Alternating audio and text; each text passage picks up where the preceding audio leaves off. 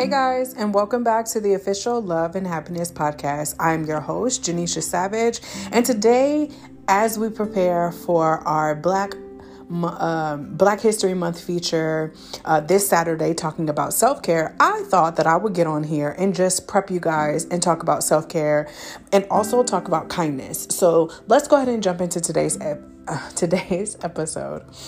Kindness is contagious. Every day, life can bring you more and more either stress or more joy. We always have to choose. Between balancing multiple responsibilities, navigating the every uh, aspect of life, your family, jobs, relationships, everything can be in demand all at once. And we tend to focus on fixing our problems in the order of everyone else but your yourself last, which is not really the best, but you know, again, we've gotten through it. We're in the fight of our lives. We're in survival mode for the most part.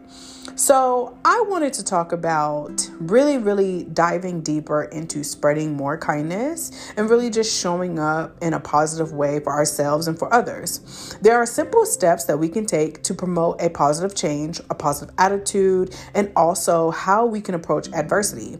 With that being said, like I said, let's jump into this week's episode on how we can completely share kindness. And today or this week is also a random act of kindness week. So it's actually really perfect. So the first thing that you can do is bring someone a cup of coffee or tea. Hold the door for, someone else behind you or in front of you.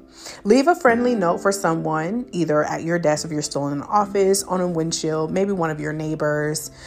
Pay a random compliment to a stranger. That works wonders. I was at Starbucks yesterday and the guy was like, Oh my God, I love your glasses. And I was like, Oh, thank you. it was just so sweet and it caught me really off guard. So I appreciate that.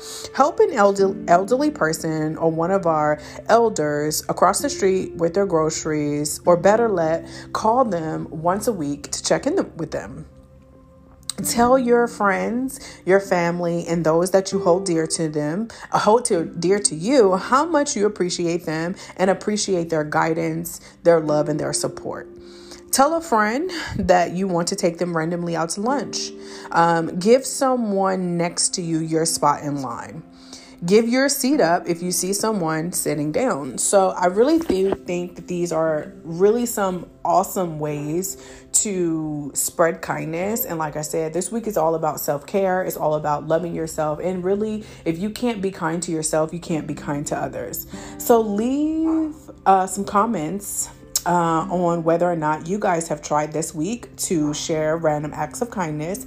And if so, I definitely want to know what you did and how you did it. You never know, I might pop up this week with another random act of kindness for all of you. So, thank you guys for tuning in. And until next time, I'll see you soon.